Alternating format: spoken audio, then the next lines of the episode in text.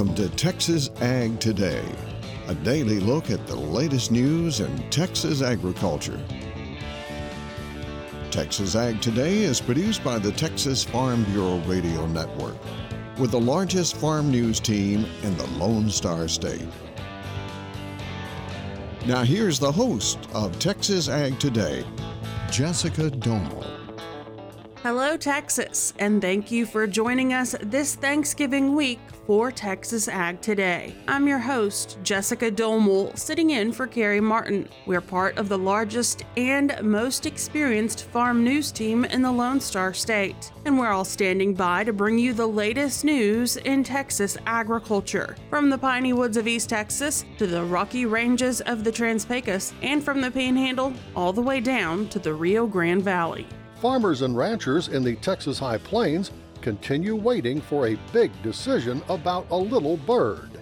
I'm James Hunt, and I'll have that story on Texas Ag today. A status report on hay production in East Texas as input costs continue to rise. I'm Tom Nicoletti, and I'll have that story on Texas Ag today.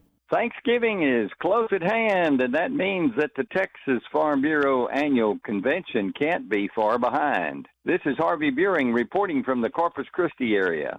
We'll have those stories, news from Washington, Texas wildlife news, and a complete look at the markets all coming up.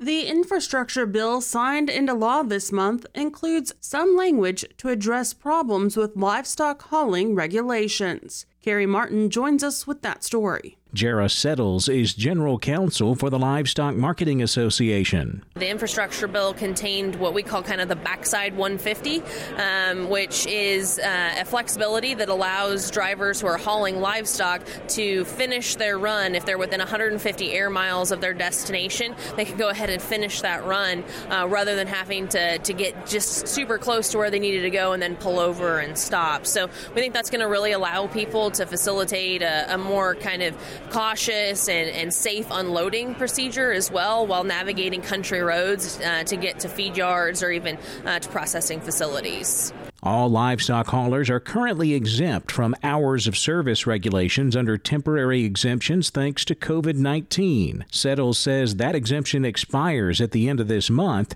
and the industry is working to get it extended. I'm Carey Martin on the Texas Farm Bureau Radio Network. Time is running out for Texas farmers to enter their crop in the National Sorghum Producers Annual Yield Contest. The contest recognizes farmers from across the sorghum belt. It's an opportunity for farmers to showcase their crop and compete with others. The winners of this year's contest will be recognized at the upcoming Commodity Classic in New Orleans. The deadline to enter is December 1st. Details are available at sorghumgrowers.com backslash yield contest. That is sorghumgrowers.com backslash yield contest. The U.S. Environmental Protection Agency is reenacting the Obama era Waters of the United States rule. Carey Martin joins us again with that story. That announcement was made last Thursday by the EPA and the U.S. Army Corps of Engineers. U.S. Agriculture Secretary Tom Vilsack. I think while it is not a total redraft of a previous rule, I think it also takes into consideration the court decision, which makes it a little bit different than either the Trump rule or the Obama rule. And obviously, folks are going to have the opportunity to weigh in on this. Our challenge and our job will be to work with producers as they take a look at what they may have to do or not have to do based on compliance and figure out ways in which we can use the tools at USDA to make it easier for them to comply. EPA and the Corps of Engineers are proposing to interpret waters of the U.S. based on pre 2015 regulations, guidance, and Supreme Court decisions, including former Supreme Court Justice Anthony Kennedy's significant nexus test. I'm Carey Martin on the Texas Farm Bureau Radio Network. A proposal from the U.S. Fish and Wildlife Service could impact landowners in the Texas Panhandle.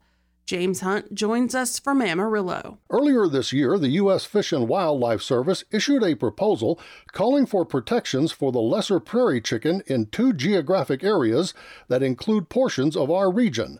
A public comments period was conducted over the summer, and a final decision from the agency is expected sometime soon. If U.S. Fish and Wildlife goes through with what it initially proposed, here's what the plan would entail, according to Jay Bragg, who works on government policy issues for Texas Farm Bureau maybe draw a line from kind of the corner of the, the Texas Panhandle uh, up near Dalhart down through Amarillo, kind of catty corner uh, through the Panhandle.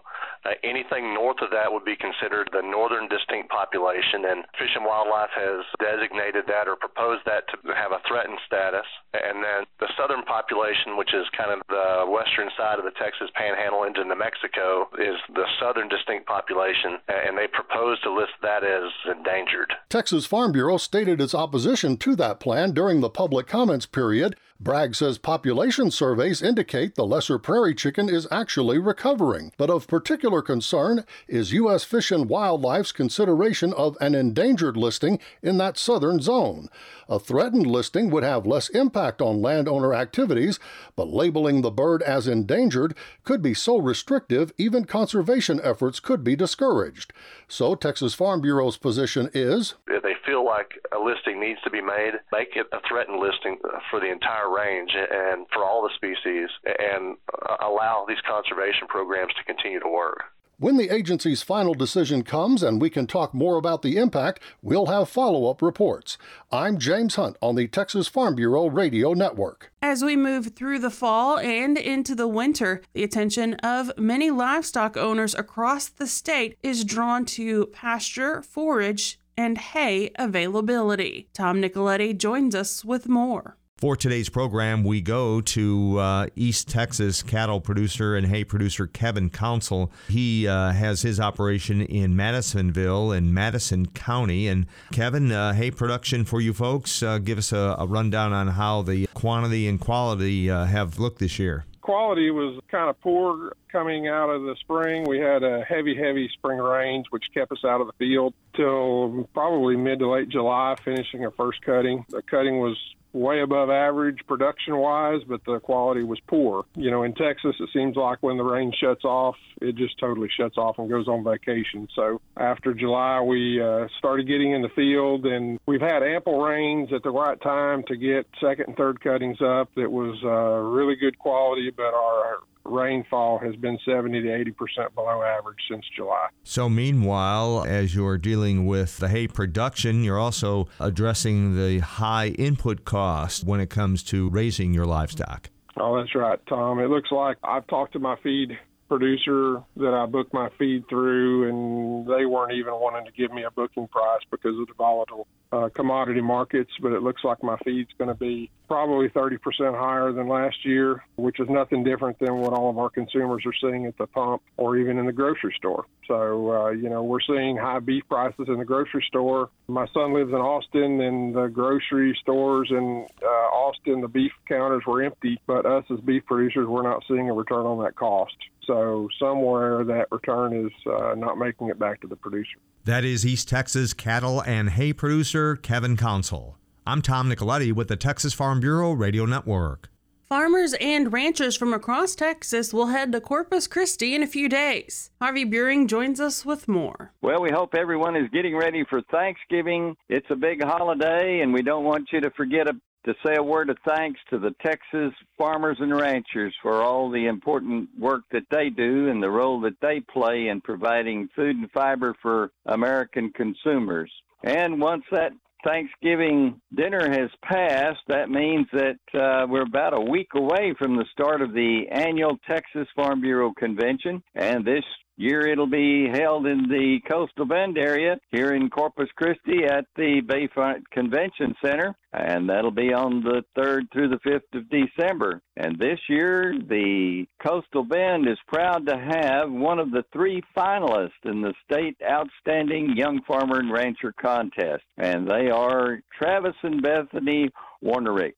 Travis is a first generation farmer here in the coastal bend and he produces cotton, grain sorghum, and wheat and operates farms in Nueces, Jim Wells, and Bee counties. Travis has been very active in the Nueces County Farm Bureau, serving on the board for about six or seven years and has served as Secretary Treasurer and Vice President. And we want to wish all of the finalists the best of luck And that big event will be announced during the State Farm Bureau convention in Corpus Christi.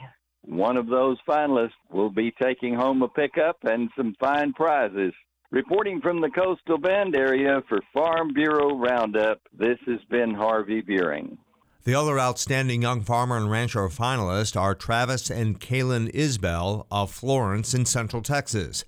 They raise commercial cattle and stockers, as well as a Dorper sheep flock. The Isbells grow grass hay and winter oats along with a custom hay business. The couple is active in the Williamson County Farm Bureau. Travis serves on the board of directors. And Austin and Rachel White of Vernon are the other finalists. They have a cow calf operation, run stocker cattle, and grow hay, wheat, and dryland cotton on the Texas rolling plains.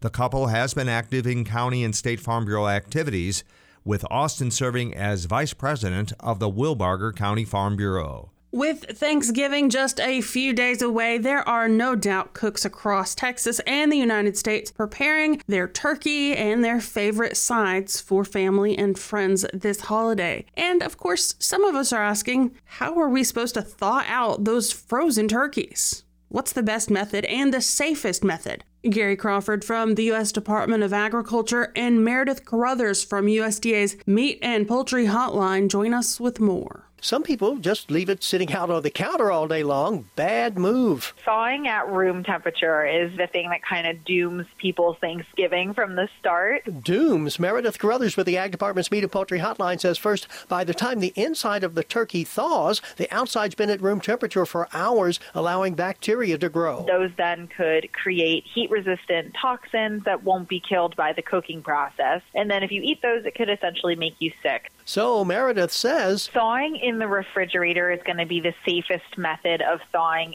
It keeps things below 40 degrees too cold for bacteria to grow, but you need to plan for that longer thawing time. It'll take about 24 hours for every five pounds of turkey. So you do the math on that. I'm terrible at numbers, except for the number of the Meat and Poultry Hotline, where you can get answers to your holiday meal questions. Call 1 888 MP Hotline. That is 888 MP Hotline. M for meat and P for poultry hotline. You can also go to ask.usda.gov.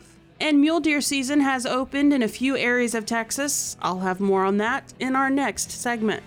Transitioning your horse from shod to barefoot can be done, but it requires some planning. Texas veterinarian Dr. Bob Judd has more on that coming up next, right here on Texas Ag Today.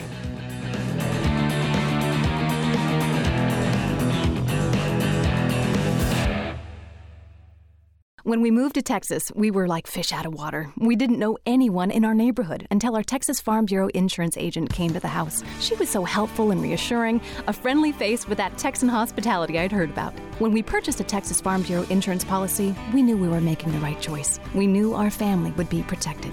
Visit Texas Farm Bureau Insurance today at tfbinsurance.com to find an insurance agent who's a true neighbor. Coverage and discounts are subject to qualifications and policy terms and may vary by situation. We're keeping you informed on everything happening in Texas agriculture on Texas Ag Today.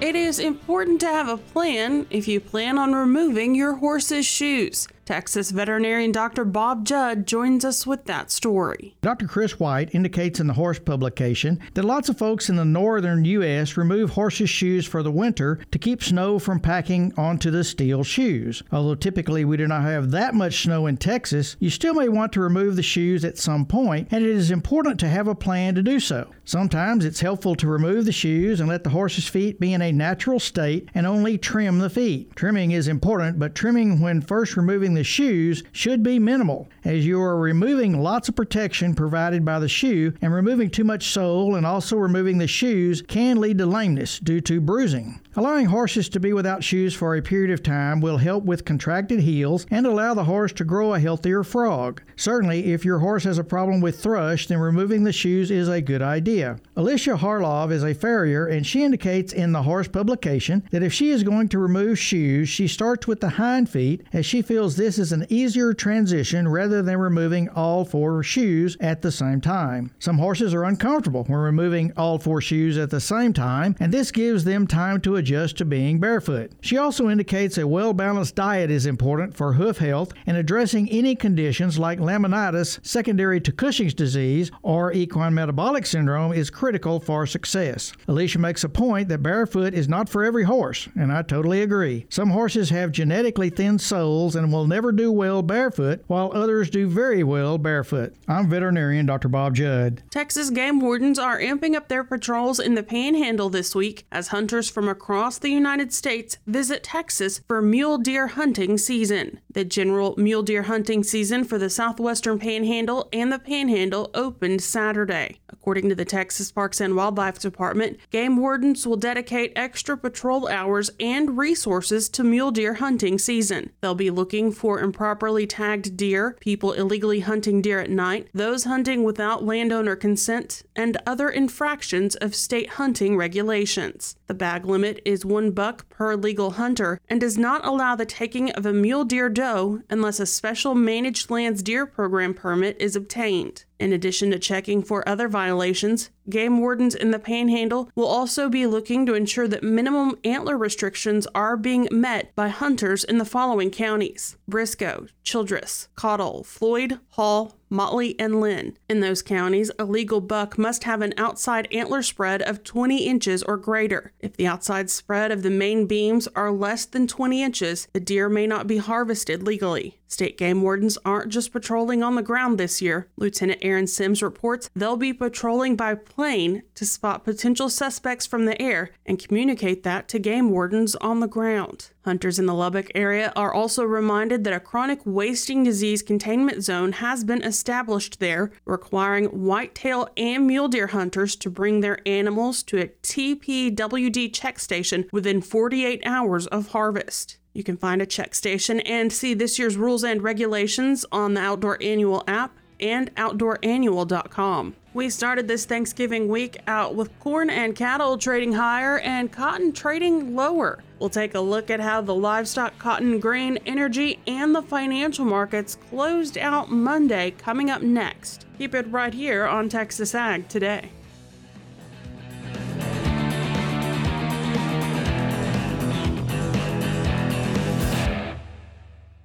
It's been a tough year. As a farmer or rancher, you know life in agriculture is often stressful. Things like the economy, finances, weather, and even a pandemic increase our stress levels and can leave us feeling defeated. With a demanding workload, it seems that there isn't room for the soft stuff, like talking about feelings.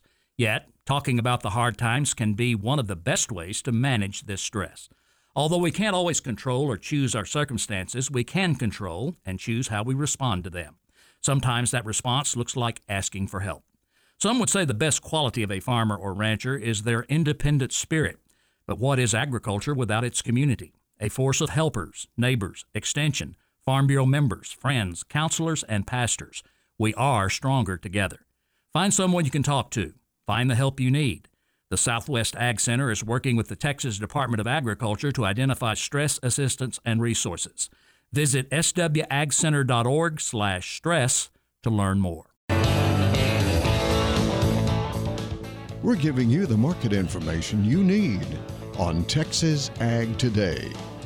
We saw good momentum in the cattle markets Monday despite it being a holiday week. December live cattle closed up 90 cents to 134.42. February live cattle up $1.27 to 138.97. April 2022 live cattle up 97 cents to 142.27. January feeder cattle up 77 cents to 161.70. March feeder cattle up 72 cents to 164.10. Now let's check the livestock auctions. We're walking the pens with Larry Marble. When you hear old auctioneer Troy sound off, it's time to talk to Jody Fry from producers in Cargyle, San Angelo. They sell them every Thursday. Jody, how was that sale? 1735, I believe, was the total there. Good. Let's walk those pins. You bet. Compared to last week's sale, those better quality calves and yearlings are holding steady. Lesser quality calves today, and some of those heavyweight bull calves and bull yearlings selling fully two to four dollars lower. Heavyweight slaughter cows selling about steady. Some of those uh, thinner fleshed and lightweight slaughter cows calling those weak to two dollars lower. Not enough bred cows or pairs on offer today for a good market test. On your steers, your better quality steers weighing four to 600 pounds, 125 all the way up to a high of 185, mostly 135 to 160. Six to 800 pound steers, 115 to a high of 160, mostly 125 to 145. Better quality heifer calves, four to 600 pounds from 115 to a high of near 155, mostly 120 to 145.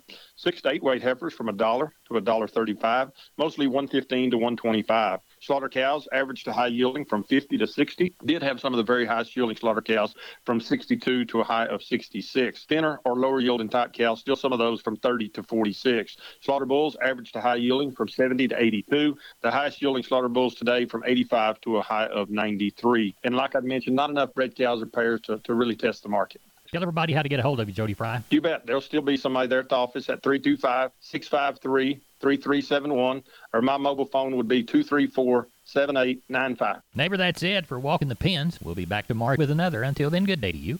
November Class 3 milk down 2 cents to 17.95. December Class 3 milk down 18 cents to 18.39 a hundredweight. Cotton closed lower Monday, perhaps due to this holiday week. December cotton down 151 points to $1.17. March cotton down 46 points to $1.15. Supported by higher wheat prices, we saw corn trade higher on Monday. December corn up six to 576 and three quarters. March corn up seven and a quarter to 584 and a quarter. As I mentioned, wheat was trading higher for much of the day on Monday. Analysts say that that could be due to rains in Australia limiting their wheat harvest there. December hard red wheat up 27 to 861 and three quarters. March hard red wheat up 28 to 866 and a half. January crude oil was up 70 cents to 76.64. February 2022 crude oil up 77 cents to $76 a barrel.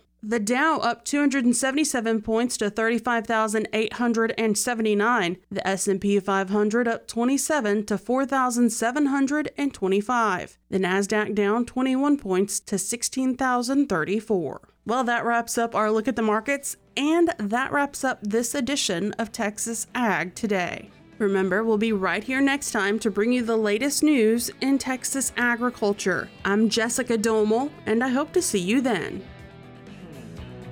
Thanks for listening to Texas Ag Today. Be sure to subscribe to our podcast on Apple Podcasts, Google Podcasts, or Spotify. For more Texas Ag news and information, check out our website at texasfarmbureau.org or tfbradio.com. Texas Ag Today is a production of the Texas Farm Bureau Radio Network.